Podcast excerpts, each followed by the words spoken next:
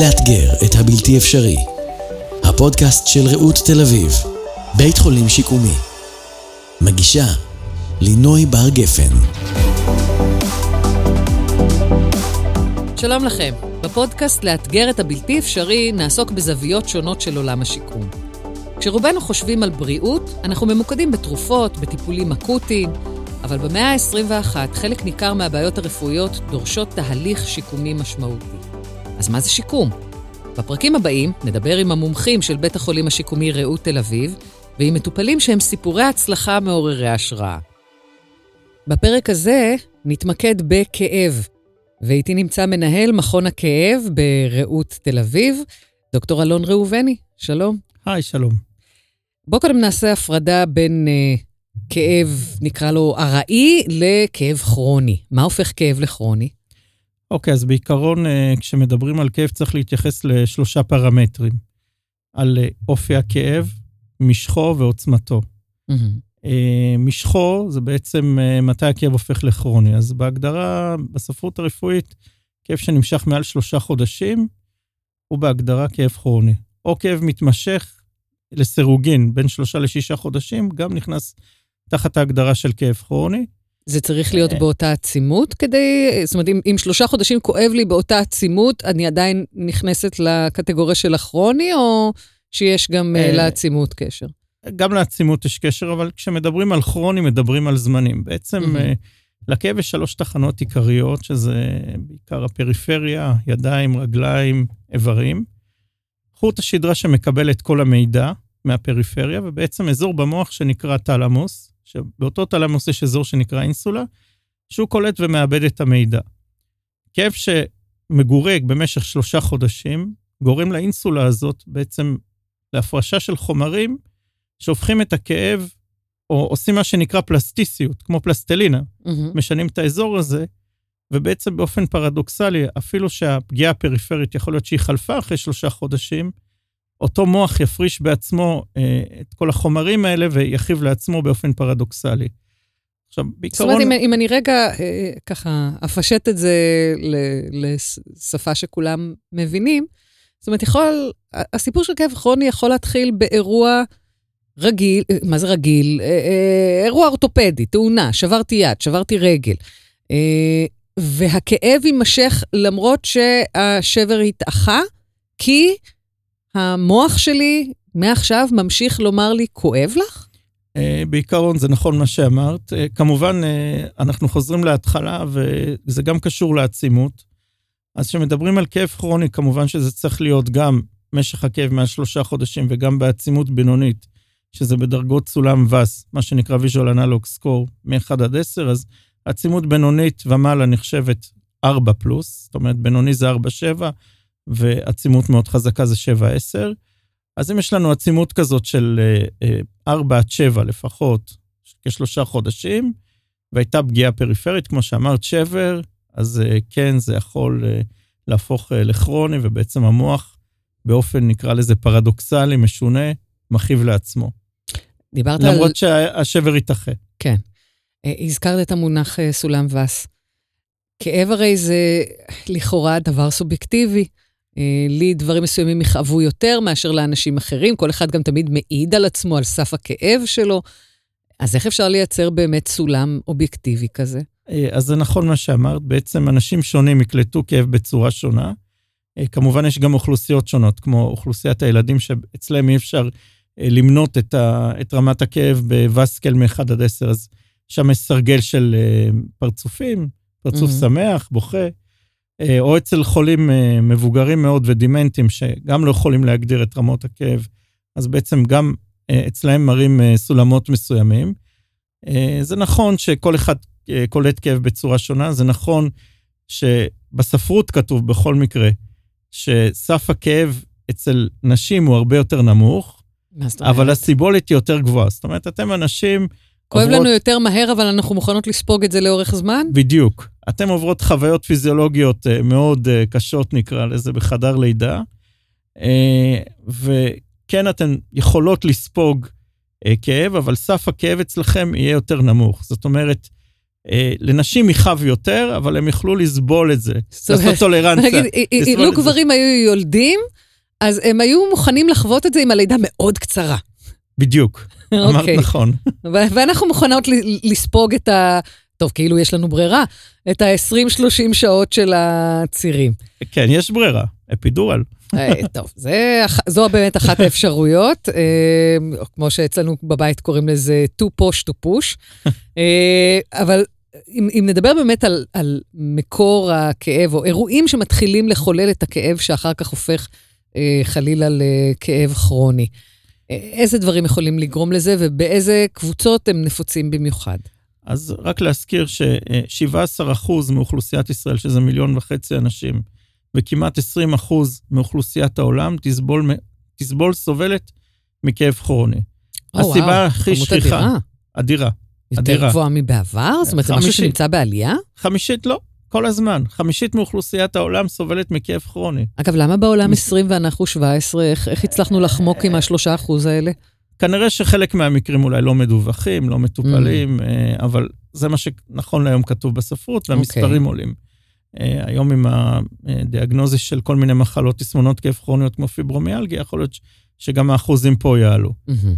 אה, אז בעיקרון, חמישית מאוכלוסיית העולם סובלת מכאב כרוני. הסיבה השכיחה ביותר, 65% מהאנשים הסובלים מכאב כרוני, יסבלו ממה שנקרא אוסטאו-ארטרייטיס. שחיקה של מפרקים גדולים, שהיא מאופיינת אה, בעצם אה, בשחיקה של הברכיים, ירכיים, כתפיים, והיא מופיעה מעל גיל 50. זאת הסיבה הכי שכיחה. לא, לא לשייך את אה, ענייני הגב התחתון לזה, כי זה לדעתי הדבר הנפוץ ביותר. ענייני הגב התחתון הם בעצם 20 אחוז אה, פלוס מהכאבים של האוסטוארטרייטיס, זאת אומרת, זו קטגוריה בפני עצמה, מהמם. בין 15 ל-20 אחוז.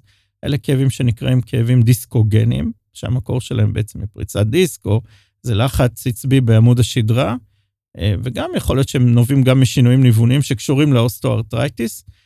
ושאר האחוזים, אה, 15 אחוז, קשורים לכל מיני פציעות, טראומות, אה, פגיעות כימיות, אה, כל מיני שברים, כמו שציינת, אה, כל מיני אה, פציעות כאלה שלא קשורות כל כך, אה, נקרא לזה, אה, דווקא לתהליך כרוני, אלא תהליך אקוטי שקרה, כמו שלווקת חוגרת, זיהום זוסטר וכיוצא מהמם. בזה. אוקיי, אז זה, זה החלק המרכזי. אבל החלק, אני חושבת שהוא אולי המטריד ביותר, אה, אלה החלקים שבהם מקור הכאב, או, או ה- העילה לכאב, אה, קצת יותר מסתורי מ... אה, אני אדם מבוגר, ומטבע הדברים אה, נשחקו לי מפרקים. אה, נתייחס אפילו למחלות כאב מסוימות, ש, ש, שלקח שנים בכלל עד ששיימו אותן, כל שכן יבחנו אותן. אז בעיקרון כשאת מדברת על מחלות כאב, בעצם ההתמחות ברפואה לשיכוך כאב הומצאה בשנת 2012, שהארגון הכאב העולמי, זה טרי הכיר- טרי. טרי טרי, הכיר בפיברומיאלגיה כתסמונת כאב כרוני, כמחלת כאב. מהמם, ובעצם התסמונת הזאת מוגדרת כהפרעה בקליטה ועיבוד של כאב מהמם. באזור המרכזי, במוח, בתחנה האחרונה, כמו שדיברנו. זאת אומרת, התחנה האחרונה פועלת כמגבר מועצם, שקולט כל גירוי מהגוף פי עשר בהעצמה שלו. אה, עכשיו יוצאים כל מיני מחקרים שבעצם יש נטייה גנטית לפיברומיאלגיה וצריך את הטריגר בעצם אה, להצית את זה, ופיברומיאלגיה בהגדרתה נקראת Generalized Hypersensitization, ריגוש מרכזי כללי, זאת אומרת, היא לא מתבטאת רק בכאבים, היא מתבטאת גם בכל מיני תסמינים סומטיים של הגוף, רגישות לאור, רגישות לרעש, דחיפות במתן שתן, תסמונת מעי רגיז, מחלות אחיות שבאות עם פיברומיאלגיה כמו מיגרנה, אנדומטריוזיס. זאת אומרת, משהו אה. בחושים של אותו אדם מאבד את המציאות אה, ב- ב- בדרך עוצמתית יותר, נקרא לזה? נקרא לזה, מערכת החושים אצל חולה כזה עובדת בטורבו. כן. זאת אומרת, הכל מואץ יותר. זאת אומרת, גירוי שאצלנו, שלא חולים בתסמונות כאב כרוניות, שהוא שווה, נגיד ב-visual analog scale, ברמה של שלוש, אצל חולה פיברומיאלגיה הוא יהיה שווה לרמה של שמונה. כי המגבר הזה, ה amplifier הזה במוח, קולט את זה בצורה מועצמת. מהמם. כל גירוי פריפרי נקלט בצורה מועצמת. עכשיו, יש אפילו מקרים קיצוניים יותר, לא שזה איזה דרבי או משהו כזה, אבל עדיין. אה, למשל, אני ראיתי חולות CRPS, אה, שזה הגיע עד למצב של ממש רצון לקטוע את האיבר הכואב. כן, את צודקת. גם CRPS נכנס תחת הקטגוריה של תסמונות כאב כרוניות, וגם uh, בהגדרה שהסברנו לפני, בעצם בסופו של דבר CRPS מוגדר כמה שנקרא Central Sensitization. ושם זה התחיל מאיזשהו נקע או מאיזשהו שבר, שפשוט אה, המשיך, הכאב המשיך הרבה אחרי שה... שה... שהפגיעה הפריפרית חלפה. כן, כן. את צודקת, אבל צריך לזכור גם שב-CRPS יש שני וריאנטים. אה, זה נקרא CRPS טייפ 1, שבעצם הסיבה לא ידועה, אידיופתית. Mm-hmm, mm-hmm. פתאום מתחיל לכאוב באיבר ולהיקלט בצורה מועצמת. ויש מה שנקרא CRPS טייפ 2, שזה בהגדרות של העבר קוזלגיה, שבאמת הייתה פגיעה לאיבר מסוים, לגפה מסוימת. הכאב נמשך בצורה מועצמת מעל שלושה חודשים, ובעצם זה הופך במוח, באזור התלמי, מה שאמרנו, ל-Central Sensitization, ריגוש מרכזי, והעצמה מופרזת בקליטה ועיבוד של הכאב. עכשיו, אחד הדברים המתסכלים ביותר, אם לא המתסכל ביותר, בכאב כרוני, זה היותו כרוני. זאת אומרת ש, שאתה לא יכול לאפס אותו אף פעם, אתה יכול לכל היותר להפחית מעט את העצימות שלו, אבל בעיקר אתה צריך ללמוד לחיות איתו. איך עושים את זה? אני מאמין של לא להפחית מעט, אני מאמין של להפחית בהרבה, זה התחום שלי. בעצם אה, לקחת מטופל שסובל מכאב כרוני בצורה מועצמת ולהוריד את זה מרמה של 10 לרמה של 2-3 על מנת שהוא יוכל לתפקד דרמה. בצורה נורמלית. הבעיה היא שפשוט, אני, אתה יודע, נתקלת במקרים שבהם אה, לכל היותר הצליחו להוריד מ-9 ל-7. שזה עדיין אה, טרגי. כן, זה טרגי, אבל אנחנו מנסים באמת בצורה, נקרא לזה, דרסטית, ולהשתמש בכל הכלים שלנו, זה נקרא שיטה מולטי-מודלית, זאת אומרת, להשתמש בהרבה מודולים בשביל לשכך את הכאב, כגון תרופות, זריקה, קנאביס, מה שנקרא ביולוג'יקל דסנסיטיזציה, דסנסיטיזציה ביולוגית כמו ביו-פידבק, מיינדפולנס, זאת אומרת לקחת את כל הכלים שיש למרפאת כאב ולהקנות את החולה. והכלים האלה הם יכולים להיות, כמו שאמרתי, בדמוי תרופה, בדמוי זריקה, אה, בדמוי קנאביס, בדמוי צריבה בגלי רדיו, בדמוי כל מיני... אני לא חושב שקצת בסיפור של הטיפול התרופתי ממצבים של התמכרות, אה, אתה יודע, בסוף משבר האופיאטים בארצות הברית התחיל מאנשים שבאמת כאב להם. בעיקרון הארסנל התרופתי שלנו הוא לא רק אופיאטים, כמובן יש uh, תרופות מקבוצות שונות. ותמיד צריך לבחון את האיזון uh, בין מצבו של החולה לטיפול שאמורים לתת לו, ולא תמיד צריך לתת רק אופיאטים או אופיאטים מאוד חזקים שממכרים. צריך למצוא את הדרך הנכונה, לתפור למטופל את החליפה, בה הוא בעצם ירגיש יותר טוב, יתפקד יותר טוב, והפוטנציאל ההתמכרותי שלו לא יהיה כזה גבוה. Mm-hmm. יש עוד אה, מצב בספרות הרפואית שקשורה לרפואה לשיכוך כיף, שנקראת אופיואיד אינדיוס היפרלגזיה. זאת אומרת, מטופל שצורך אופיאטים בצורה מופרזת, בעצם ייכנס לאיזה מצב פרדוקסלי, שהאופיואידים, במקום לשכך לו את הכאב, רק יעצימו אותם. אה, איך זה קורה? אה, כי זה משהו פיזיולוגי שקורה בעצם אה, במוח, כי בסופו של דבר האופיאטים האלה עובדים על רצפטורים ומשפעלים אותם, וברגע שיש לנו יותר מדי חומר שנשפך על הרצפטורים האלה, הם בעצם כבר לא עובדים כמו שצריך. אז איך מתקנים כזה מצב? אז יש כמה שיטות. א', להוריד במינון האופיאטים, והשיטה השנייה נקראת אופיואיד רוטיישן, להחליף מקבוצה אחת של אופיאטים לקבוצה, לקבוצה אחרת.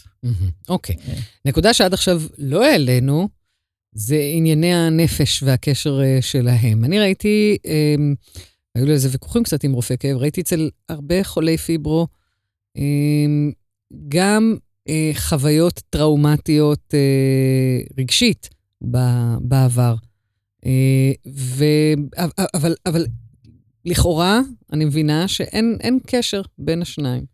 יכול להיות שכן יש קשר, אף אחד לא יודע מה הביצה והתרנגולת.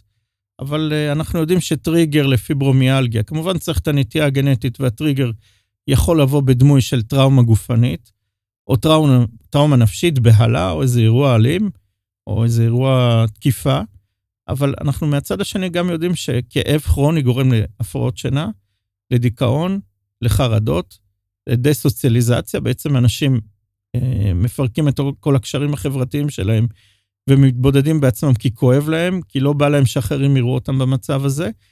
אז פה גם צריך לחשוב מה הביצה והתרנגולת. האם הכאב הכרוני גרם להפרעות שינה, מצב רוח ירוד, דיכאון, חרדות ודסוציאליזציה, או להפך, האם הדיכאון בסופו של דבר, או הטראומה, הייתה הטריגר לזה שנוצרה מחלת כאב. יכול להיות שזה אה, כדור שלג, זאת אומרת, איזושהי חוויה טראומטית אה, רגשית מהעבר, מתחילה את הכאב, הכאב מנתק אותך מהמקורות אה, של החוסן הנפשי שלך עוד יותר, ומעצים את מה שכבר נבט קודם?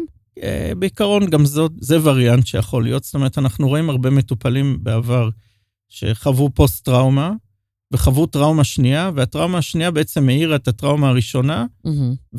וגרמה להתפתחות גם של אה, תסמונת כאב. Mm-hmm. מעבר לזה, יש מה שנקרא גם סומטיזציה, זאת אומרת שהמטופל סובל אה, כנראה מאיזה סוג של דיכאון או חרדות או הפרעת נפש, שיכולה להתבטאת בחלקה גם בהפרעת כאב, ללא מקור אורגני. זאת אומרת, כואב, אבל בעצם בהדמיה, בבדיקה, אתה לא יכול לשים אצבע על הנקודה או למקום החולה שגורם לכאבים. אז גם אתה זה... אומר, המקום החולה שגורם לכאבים. כי צריך לומר, אנחנו קוראים לזה מחלות כאב, אבל כאב הוא לא המחלה, נכון? אה, להפך, כאב הוא מנגנון מציל חיים. זאת אומרת, כאב בעצם מאותת למוח לספר לו, מוח דע, קורה, קורה פה, משהו לא טוב. קורה תהליך דלקתי פה, קורה כן. פה תהליך זיהומי, קורה פה תהליך ריפוי של רקמה, זה איתות, זה מהמם. מציל לנו את החיים בסופו של דבר. ולפעמים גם האזעקה הזאת משתבשת, אה, בעיקר בתסמונות כאב כרוניות, שהאזעקה היא בעצם לא אדקוותית, לא מתאימה לרמת הגירוי. אז איך מתחילים בעצם לברר מה, מה מקור הבעיה? אה, כמובן שמטופל מגיע אלינו, אז אה, הוא עובר בעצם אנמנזה רפואית על היסטוריית העבר שלו, היסטוריית המחלות, בדיקה פיזיקלית, נשלח לכל מיני הדמיות שיבדקו את מקור הבעיה, CT, MRI, צילומים, אולטרסאונד, EMG, לבדוק פגיעות עצביות. ולאחר מכן, שיש לנו גם את האנמנזה, גם את ההיסטוריה, גם אה, בעצם את כל המידע האובייקטיבי שמגיע מההדמיות והבדיקות הנוספות, אה, אז אנחנו, אפילו גם בדיקות דם, אם זה מטופל שיש לו דלקת פרקים, או זה תהליך דלקתי כרוני איפשהו שמתבטא בעלייה במדדי דלקת, אז אנחנו בעצם יכולים להגיע למסקנה מה המקור ואיך. לטפל. עכשיו, אה, הצגת שמדובר בתחום חדש יחסית. אה, זאת אומרת, מ-2012 יש כבר הגדרות אה, לדברים מסוימים שלא, שלא הוגדרו קודם. ולכן אני מניחה שאתה ומומחים אחרים בתחום גם נמצאים קצת בקלאש עם, עם רופאים מתחומים אחרים, שקודם הפציינט עבר אצלם, ופטרו אותו ב... אין לך כלום, אה, את... אה, אה, בואי, אה, למה אני מדברת בזכר? אין לך כלום, את היסטרית. אה, אז מה שאני אומר, קודם כל, התחום הזה הוא לא חדש. התחום הזה קיים בעולם לפחות שש- 6,000 שנה מאז בריאתו, מאז הקללה שחווה קיבלה בעצב תלדי, בעצב תלדי בנים, אז גם היא סבלה מכאבים. פשוט, אני קורא לזה שבשנות ה... במאה ה-21 נעשתה ראורגניזציה של התחום, ובעצם הרי בסופו של דבר כאב זה ביטוי לכל מחלה. לזיהום בגרון, דלקת באוזניים, כאבים ממקור גניקולוגי, אורתופדי, ועד שהם, נקרא לזה, המציאו את הטייטל הזה של רפואה לשיכוך כאב, אז כל רופא באינסטנציה שלו, כל רופא בתחום שלו, טיפל בכאבים. היום הרבה יותר קל לרופאים אחרים לטפל במחלה ולהשאיר את ההפרעה של הכאב לרופא הכאב, כי הוא מתמקצע יותר בתחום הזה. לא, אנחנו ולהפך. ממש מתכחשים ל- לכאב, עדיין. אה, יכול להיות שזה לא או התכחשות. חושבים שהמקור הוא, הוא כמעט תמיד אה, רגשי. יכול להיות שזה נובע ממקום גם של אולי חוסר הבנה של מנגנוני כאב, וזאת הסיבה באמת שזה עבר לתחום הזה. אה, בסופו של דבר, רופא כאב הוא לא רק לומד רפואה לשיכוך כאב, הוא לומד גם הרדמה, הוא לומד גם נוירולוגיה, הוא חודר להרבה תחומים אחרים ומסתכל על זה... חודר לעצבים, עולה על כל העצבים. על כל העצבים ומסתכל על זה בצורה הוליסטית. בעצם כן. מסתכל על זה מכל הכיוונים. אה, וכן, אה, למעשה, אנחנו יכולים להבין אחרת את המנגנונים האלה. אני לא חושב שיש הרבה קלאשים מאינסטנציות אחרות, להפך, אנחנו עוזרים זה לאינסטנציות לא, אחרות. האינס- זה לא הקלאש עם האינסטנציה עצמה, כמו הקלאשים עם צורת חשיבה מסוימת, שרואה בכאב או בתלונות על כאב, בעיקר כשהם מגיעים מסוג מסוים של אוכלוסייה, פינוק, משהו שהוא אה, אה, שייך לתקופה שבה אנשים מפגינים פחות חוסן לכאורה. אני מסתכל על זה אחרת. אני חושב שכל רופא... אין לי ספק, כי זה התחום שלך, אני מדברת על אחרים. אז אני חושב שכל רופא צריך להסתכל על כל מטופל באופן אה, נפרד ובצורה אובייקטיבית. אה, לעשות אנליזה של אה, המצב הרפואי שלו, של מחלות הרקע, גם של המצב הנפשי, ואז להגיע למסקנה.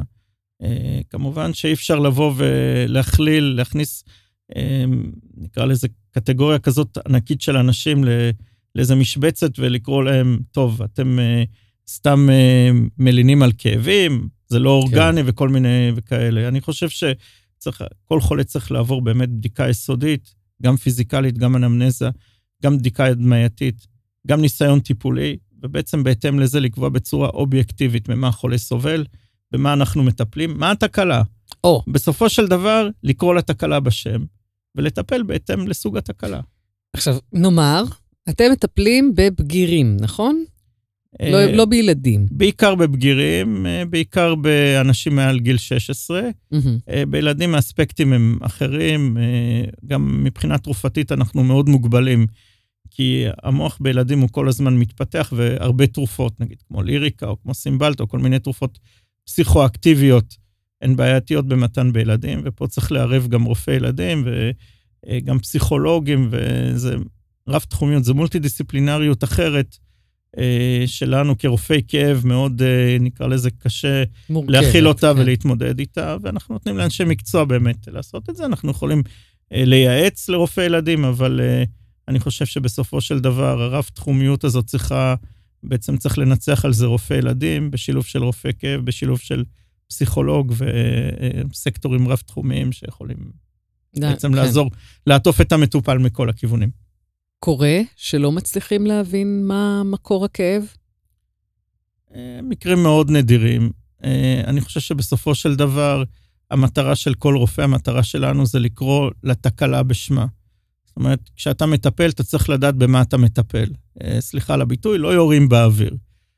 רופא שיורה באוויר, הוא נמצא בבעיה. רופא צריך לרדת לעומקה של הבעיה, להבין מה הסיבה ולטפל. ויש, כן, מקרים מסוימים מאוד נדירים.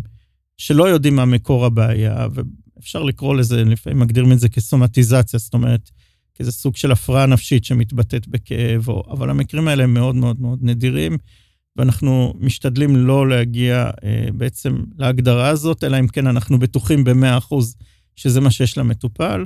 ואני שוב חוזר על זה, כשאתה מטפל בחולה, קודם בוא תאתר את ההפרעה הרפואית, בוא תאתר את התקלה, ותטפל בהתאם לתקלה. Mm-hmm. אתה זוכר מקרה כזה? שבו שברת את הראש ואמרת לעצמך, אני לא, לא מצליח להבין, אני רואה את הדימות, אני רואה, ש, ש, שמעתי את ההיסטוריה, שללתי כל דבר אפשרי, אני לא מצליח להגיע לשורש של הסיפור. אה, כן, הייתה לנו מטופלת שיש איזו אה, תסמונת בספרות שנקראת מינכאוזן. Mm, שיש כן. כל מיני מטופלים שבעצם מדמים מצבים רפואיים בשביל לקבל בעיקר תשומת לב. יש מה שנקרא malingering, שבעצם המטופל הוא מייצר איזה מחלה בשביל לקבל איזה רווח משני, רווח כלכלי, ומינכאוזן זה בעיקר איזה ייצור של כל מיני מחלות או תסמונות, בכדי לקבל סיפוק, נקרא לזה רגשי. Mm-hmm. אה, וכן, באופן מאוד מאוד מאוד נדיר הייתה לנו מטופלת כזאת, אה, ובאמת, אחרי שפרטנו את כל הבעיות שלה ובדקנו אותה בצורה יסודית, אה, גם אה, קלינית, גם הדמייתית, גם ניסינו, עשינו ניסיונות טיפוליים, וגם בשילוב של הפסיכיאטרים הגענו למסקנה הזאת. התחלנו לגעת קודם בדרכי הטיפול, דיברנו קצת על אה, טיפול אה, תרופתי אה, ועל החשש כמובן מהתמכרות למשככי כאבים. אני רוצה רגע בהקשר הזה אבל לשאול אותך, עדיין אנחנו נמצאים במצב שבו חולה כאב צריך לעבור שנה של טיפול בתרופות שאינן קנאביס, לפני ש... מאפשרים לו להוציא רישיון לקנאביס. למה זה עדיין ככה? אוקיי, okay, אז uh, בעיקרון, uh, מי שקבע את הנהלים האלה זה משרד הבריאות. נכון. אבל מה ההיגיון זה... כיום? להמשיך להחזיק אז, בנוהל הזה. Uh, הנוהל הזה הוא נקרא נוהל 106, והוא לא מתייחס לא רק לחולי כאב, אלא לחולים מסקטורים שונים. ההתוויה למתן קנאביס היא לא רק התוויה של כאב, היא יכולה להיות בחולים אונקולוגיים. נכון, אבל, אבל התוויית הכאב היא, היא השכיחה ביותר כשמדובר בקנאביס. צריך לבדוק, זאת אומרת, מבחינת הספרות, אין מאוד הוכחות ספרותיות שקנאביס, אה, נקרא לזה, זו תרופה, או זה חומר שיכול להיות קו ראשון ולשכך כאב בצורה מאוד יעילה.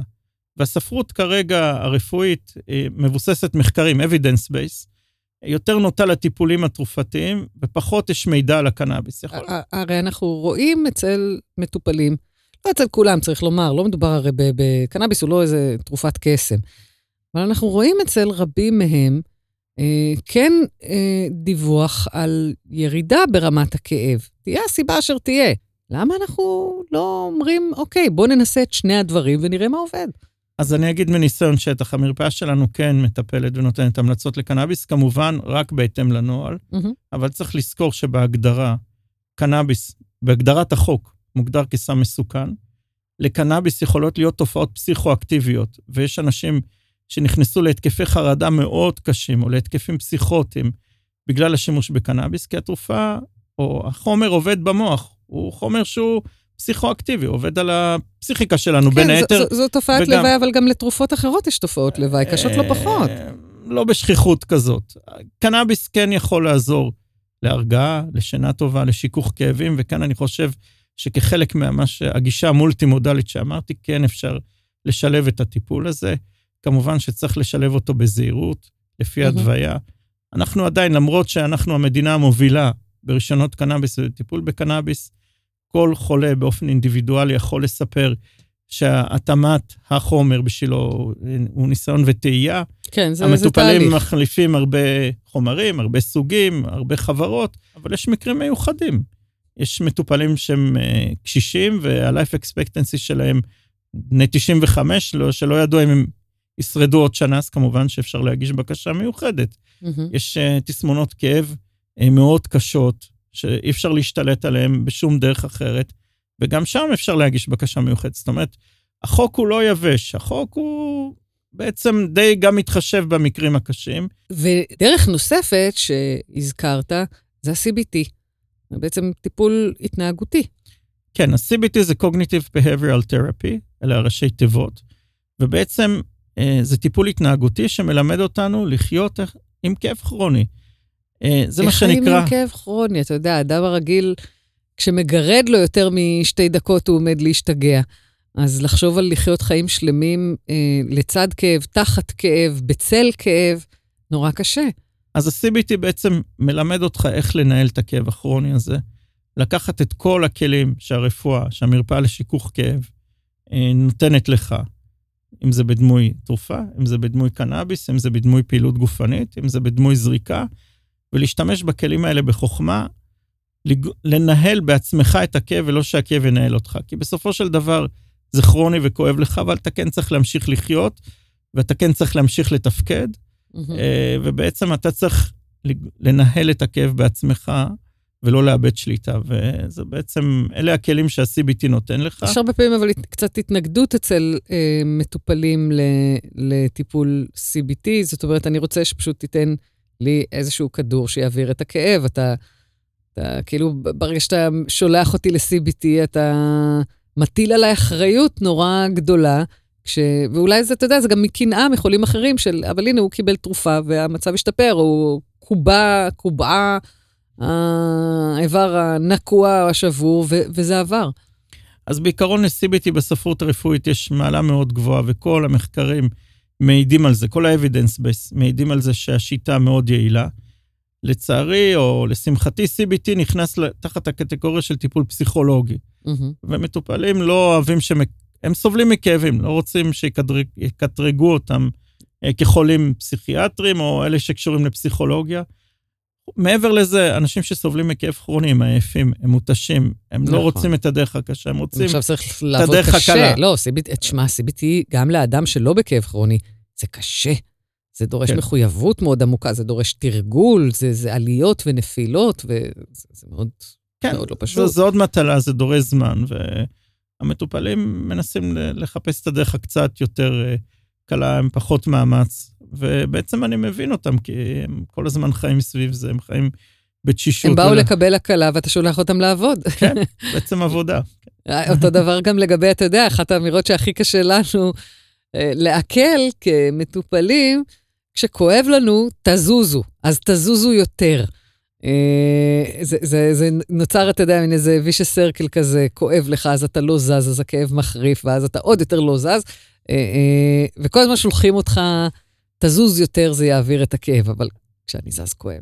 אז יש צדק במה שאומרים. אפשר לעשות ניסוי, אנחנו אנשים הבריאים, שלשמחתנו כרגע לא סובלים מכאב כרוני. אם נשכב יומיים במיטה, אנחנו גם נרגיש כאבים. כי כל כן. השרירים האלה שנלחצים, בסופו של דבר הם גורמים לכאבים. אז uh, באופן פרדוקסלי, אתה בהתחלה זז וכואב לך יותר, mm-hmm. אבל זה ריצה למרחקים ארוכים, ובטווח הארוך, תרתי משמע. זה כן אמור uh, לתת הטבה. אז uh, הדרך קשה, אבל שווה את המטרה.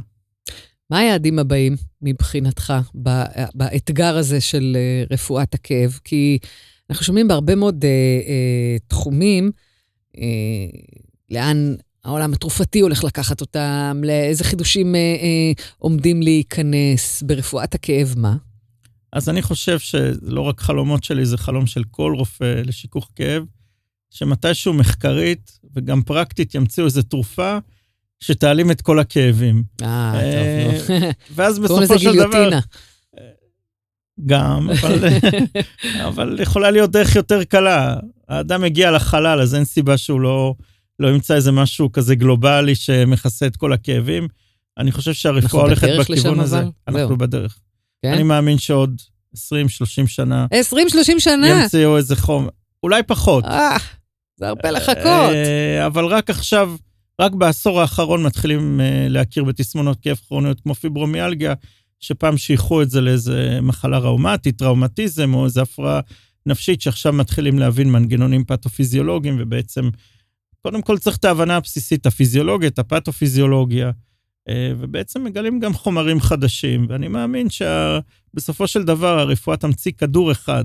אני מדבר על חומר באופן גלובלי, שעבוד בתחנה האחרונה, כי בעצם הבעיה בסופו של דבר התחנה האחרונה היא קולטת, ובתחנה האחרונה יש לנו רצפטורים. המוח, כן. ובמוח יש רצפטורים אופיואידים, ורצפטורים קנבינואידים, וכל מיני רצפטורים אחרים, ויש אולי רצפטורים כאלה שעדיין לא גילו אותם, ויכול להיות שיגלו את הרצפטור הזה, שעליו יפעילו איזו תרופה מסוימת או חומר מסוים, שיקטול את כל הכאבים, ואני כן מאמין שזה מתישהו יגיע. במהרה בימינו בקרוב, תודה רבה לך, מנהל מכון הכאב, דוקטור אלון ראובני, תודה שהצטרפת אלינו. תודה רבה. ותודה לכם שהאזנתם. אם יש לכם שאלות או שאתם רוצים אה, מידע נוסף, אתם מוזמנים להתקשר לכל רעות בטלפון 03 50 8000. להתראות. לאתגר את הבלתי אפשרי, הפודקאסט של רעות תל אביב.